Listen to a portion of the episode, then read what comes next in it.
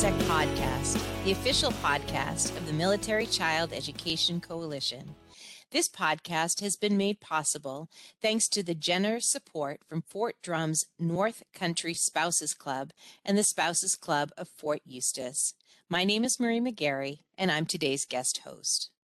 Joining me are Dee Bosworth and Kishana Smith, two instructors from STOMP, Specialized Training of Military Parents. And we are continuing our discussion on the important role that parents have in advocating for their loved ones with exceptional needs.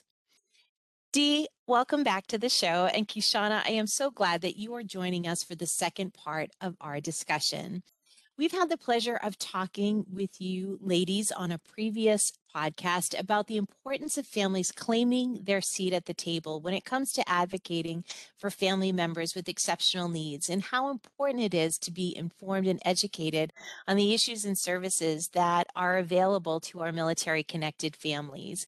Dee, for those listeners who might be unfamiliar with STOMP or haven't had the chance to listen to part one of this series, would you mind sharing briefly STOMP's mission and some of the services that you offer? Absolutely.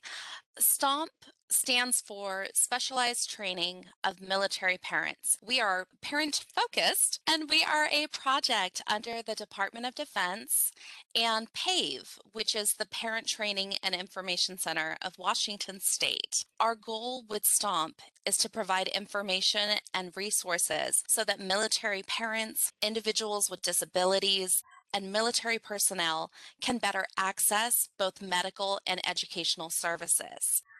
Our mission is to enhance the connections and the knowledge of all attendees and to foster collaborative environments that further enhance family and professional partnerships. Thank you for having us today.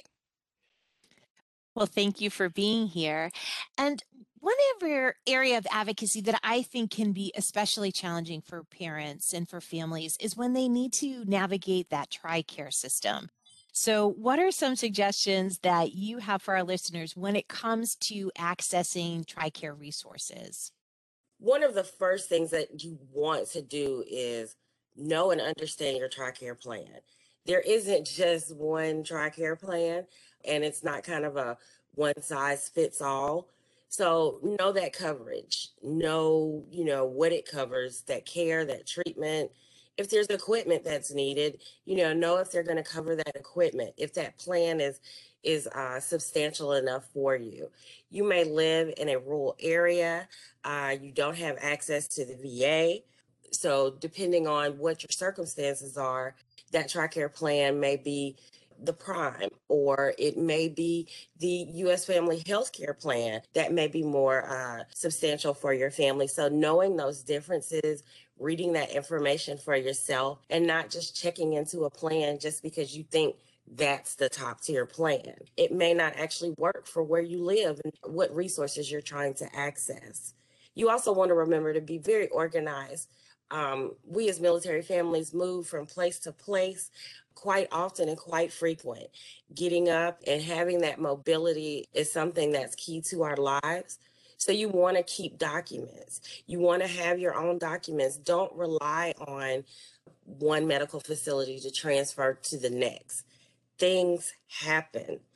I remember in particular, we were in transit from uh, from one area to another, and we were actually changing TRICARE zones, uh, the coverage areas. And they lost all of our medical records in transit. I just so happen to have those copies because not only am I a uh, excessive planner, I keep documents of everything. I had it digitally. I was able to share with those medical professionals. And so our care didn't stop for our children that had to continue to go. I think it's important to also get to know the healthcare providers that are caring for your loved ones because as you get to know them, your child is not only a face that they treat, but a face that they recognize. And they learn those little things that are important to your family. By getting to know them, you're finding out who understands things like a complex medical condition or has familiarity with calming down mid meltdown your little one before proceeding with a procedure, um, even as simple as an immunization, to help them get through this process. So, knowing who's working with your children, what are their fortes, and asking for that person, not only asking, but also appreciating them and sharing th- that appreciation. It's also key whether you're advocating with TRICARE and medical needs or with your policymakers that you don't disregard the middleman. Whether it's that nurse taking vitals or the clerk in the policymaker's office, these individuals have insights and experience. They also have access to share your concerns with those who need to hear it, whether it's the doctor or the legislator that makes a vote on a policy impacting your family. Regardless of who they are, listen Take notes on what they say and always treat them with respect. You never know if that is the person that's going to open the door to changes that bring positive impacts to you. And as Kishana said, Make copies, maintain your home records. EFMP enrollment paperwork, IEPs, and evaluations. Um, these are things that, you know, we might think after they're replaced, we don't need them, right? I've submitted it, so my job is done. But we are responsible for maintaining our own home files, and human error happens. It's not always a malicious intent that causes these things, but we can be proactive about that. Never give out your last copy when we think about TRICARE and navigating those systems, you know, we sometimes think that it's a big organization. So I appreciate that you highlighted the importance of making those personal connections, making those personal connections with caregivers that are directly caring for your child and as well as legislators and and putting a face to the you know a name and a face for someone that can support you and your child through the advocacy process. And i know we all did a collective gasp uh, kishana when you said about losing those records. Hand carrying them is so important. So thank you for sharing both of those insights and tips one issue that you've mentioned before that can be challenging for our highly mobile military families is that continuity of services, especially for specific services such as applied behavior analysis or ABA. Could you share with our listeners who might be unfamiliar what ABA is and why it is such an important service for families with children on the autism spectrum? Yes, ABA has some mixed reviews on it globally. So I will say before I mention it that we are sensitive to that and we recognize that every parent has to decide what they feel is best for their child. So as I share this, it's not meant to be persuasive in any way, but I appreciate the opportunity to share the information and make it informative. ABA, Applied Behavior Analysis, ABA, is the only treatment for autism spectrum disorder that's recognized for being research based and backed by peer review. There is data that's demonstrating it is effective, and it has been proven effective with other conditions such as Down syndrome and related symptoms. However, it is commonly only accepted for a diagnosis of autism spectrum disorder. Um, ABA is used in professional settings to improve productivity and efficiency. So it has many different implications and um, applications but when we talk about it under the heading of TRICARE, we're talking about teaching skills to improve quality of life and re reducing those maladaptive behaviors, those behaviors that can be self injurious or can impact others in a bad, negative way things that may prevent the building of social relationships or may harm physically other individuals. ABA is about teaching the skills that are deficit or lacking in those instances and plugging in expected, um, commonly acceptable behaviors in place of those problem behaviors. And once again, it comes down to improving quality of life. In our household, ABA has been effective in potty training. we often see that. Um, it's also been effective in teaching functional speech not just the ability to carry on a conversation, but to self advocate, to self express in ways that are acceptable. So while throwing yourself on the ground, especially during COVID, um, and kicking and screaming would not be socially acceptable and can be physically dangerous for an immune compromised child.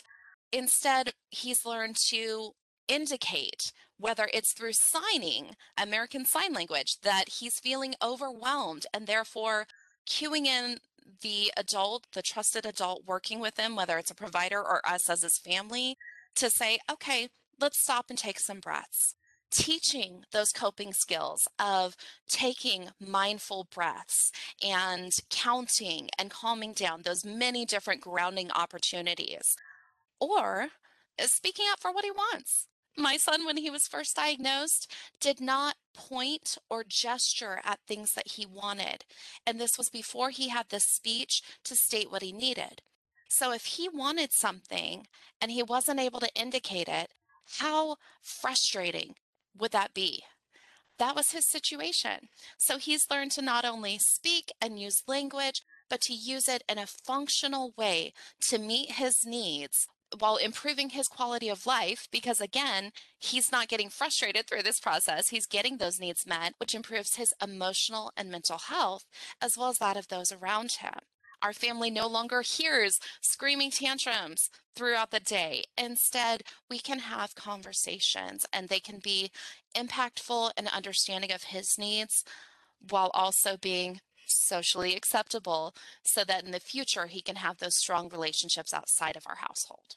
Dee, thanks so much for eh, for really educating us about ABA. I certainly have learned a lot, and I appreciate you sharing too the positive impacts that ABA services have had in helping your son. So thank you for sharing that today.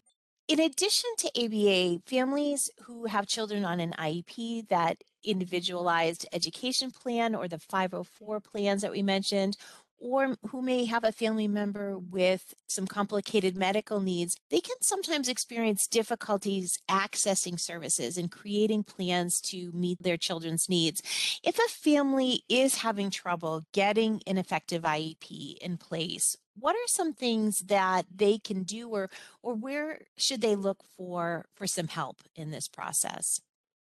Well, I think a lot of parents can relate to this statement that if it's not written down, it didn't exist. In my brain, if I don't keep a checklist or a note of what's going on, it just it, it's gone. It disappears from my brain. So accepting and acknowledging that other people are also facing life challenges, even if it's just a matter of um, not a major tragedy or not a major disability, but managing a classroom of 30 plus children, many of which have IEPs that differ from one another. Okay, so recognizing that other people are also going to have trouble remembering things.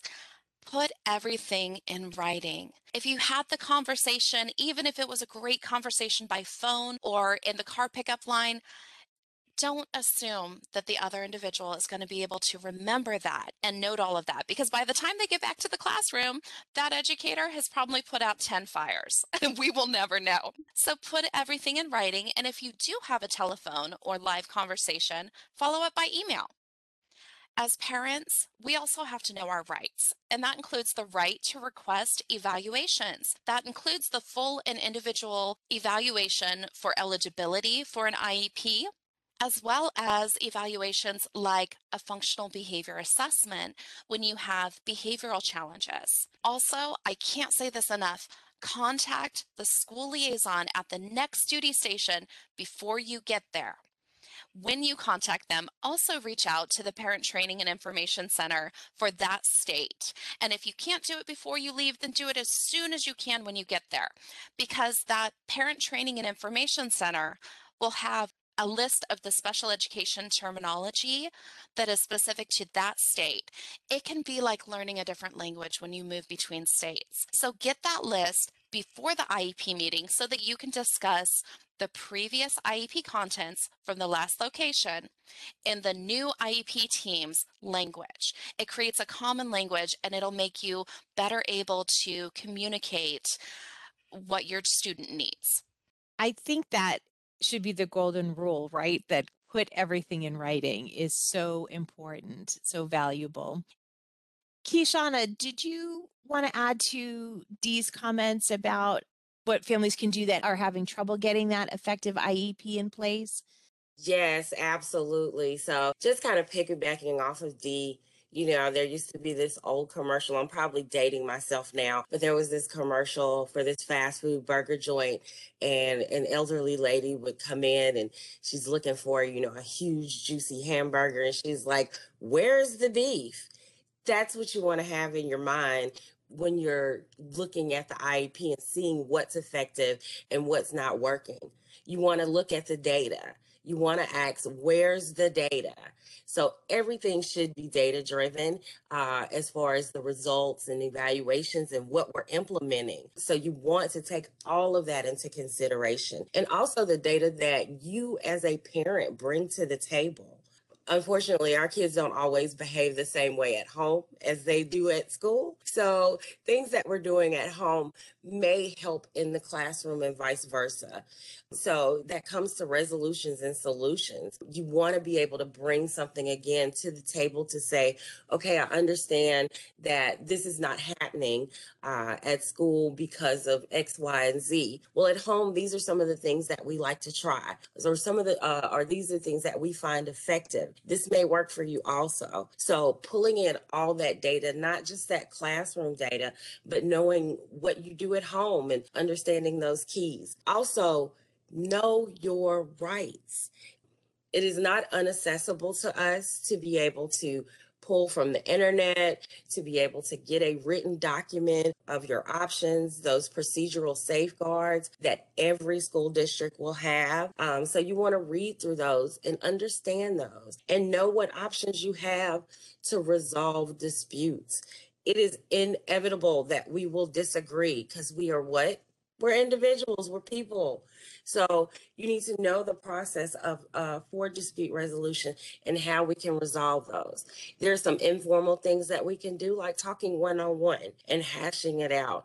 And then there's some more um, some more standard things to do that are less informal uh, that go through the process. So know those things and remember that it's an IEP team. So other than the I and IEP, there is no I in team.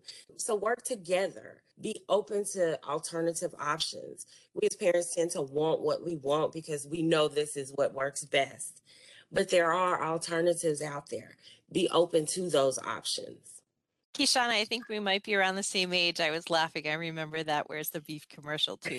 that, that's a great one. And I love what you said about bringing solutions to the table and knowing that parents can ask for evaluations, that they can ask for more data in order to make sure that the goals on those IEPs are effective and individualized and measurable. And your advice about parents being informed and being proactive and knowing what their rights are and knowing where to look for some supports if they need some more help negotiating that process and getting to a positive solution and a positive outcome. As we close out today, ladies, what advice would you like to leave with our listeners? And I'm thinking, especially for those families that maybe are new to this process and are looking for some guidance and taking those important first steps in order to access services for their child. Speaking with others can be intimidating. So I think it's important that parents remember we are the experts on our children. We are their experts, and we bring a big piece of the big picture that is our child. And it is our job as parents to bring the piece that we see and know to the IEP team, primary care and medical supports, our behavioral health providers, such as the ABA specialists and providers, and those other decision makers, including legislators. They don't know what they don't know. And we have that role, that obligation, and that pleasure of getting to see so much more that we can bring to those tables. That's right, Dee. Trust your intuition, guys. You know what you know, you know, hold on to that. But be respectful in when you're talking to people. I'm a Southern girl from Mississippi, and you know, they always tell you you catch more flies with honey than anything else. I won't go into what that anything else is. So remember to be respectful, ask questions, be inquisitive, because that's what you're doing beforehand when you're doing that research. When we're up in the middle of the night, losing our minds on the internet, finding out all the good and the bad we're researching. So when you're in front of those individuals that have that professional knowledge or other parents that have that practical knowledge, ask those questions. Don't be afraid. Trust your gut. Some things are just mama's intuition, and some of that intuition comes from the practice that we have every single day of the ins and outs and dealing with all the plethoras of things that come with children with special health care needs. So trust that gut. You know, again, you know what you know. Parents, don't be intimidated by pre drafted paperwork because it is that it's a draft when you walk into an IEP meeting and they have a an IEP ready for you, it is a draft. You can redline, edit, highlight, cross out, do what you need to do because this is information they prepared ahead of time to share with you based on data from the evals, and it contains options that are available through that public school district. But you bring the expertise on your child. This meeting is your opportunity to include that information before the final draft is released. You can also request that draft ahead of time and make those changes. So when you walk in, you're ready to share. Just wanted to add that also remember in advocacy, advocacy is a spectrum of how you can advocate. So change comes systematically. You can advocate in your community on your ADA council uh, as a member of that council. You can also advocate as being uh, taking responses in surveys that come out from different family organizations or even from your legislators. Um, you want to give that input, uh, whether it's in Medicaid, whether it's in your school setting, whether it's out in your community. You know, our voices are much stronger collectively. So reach out and find those groups. They're out there and, and they're looking for us to be a part of those groups. So you want to build those strong connections because those collective voices will be heard so much louder than one individual voice that's continuing, continuing, continuing. Um, we're all facing those same struggles, um, and it does feel like you're alone sometimes. But being able to reach out, find those like-minded organizations or those like-minded people and they're more than just other parents they're professionals too you know so understand that that change comes systematically and you can lend your voice to that Remember that the battle you're fighting today is a battle that you will either return to in the future or another family will enter into in their future. So don't back out or avoid challenges because this battle isn't going away. But with that, walk into it armed with knowledge and armed with the supports and resources available to you. Kishana, do you want to bring us home? Certainly do. So using those resources that are available to you. One of those resources is self care and respite. It is easy to go, go, go, go, go, go, go, and burn yourself out. You want to be able to keep yourself sharp. So you want to take time for yourself. I feel guilty every time I take a moment for myself, but I have to understand that if I don't, I won't have anything to give to this process. And I certainly won't have anything I want to give to my children uh, to be able to support them to becoming, you know, the wonderful adults that I know that they will. So take that time, take a walk with the dog. Um, if you're allergic to dogs, just take a walk.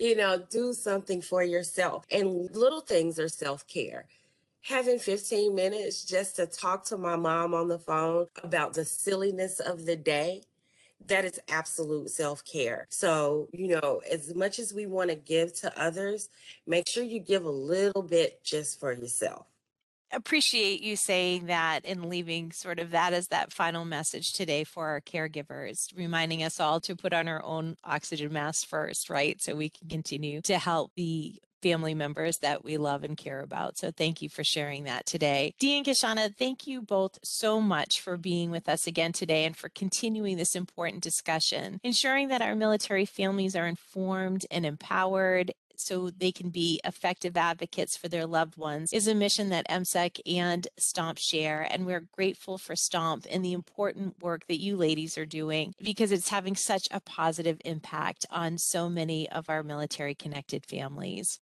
For our listeners, we will include links to STOMP and information resources to support families advocating on behalf of their family member with exceptional needs. Don't forget, if you haven't had the chance, please listen to part one of the series, Claiming Your Seat at the Table.